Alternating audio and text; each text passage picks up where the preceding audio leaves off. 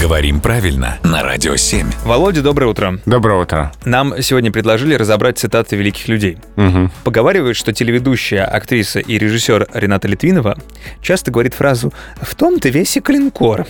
Простите Похоже. мне интонацию. Я попытался.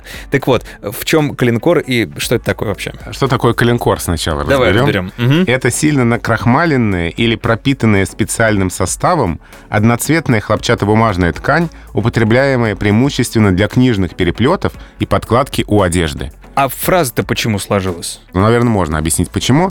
Попало в выражение «другой коленкор», «иной коленкор», «не тот коленкор». Ну, видимо, буквально не та обложка, да? Не тот переплет. А иное дело, иной разговор. Такое значение. Так, А вот эта фраза, которую ты чудесно произнес, я не буду больше произносить.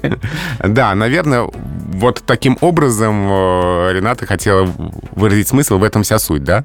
Ну, наверное, я так только могу догадываться. Да, я тоже Что могу в догадываться. голове у великих людей нам, собственно, не Да, суждено потому узнать. что в таком значении все-таки слово не фиксируется пока словарями, но можно предположить, что имелось в виду. Ну что, значит, скоро будут новые словари. Спасибо, Володя.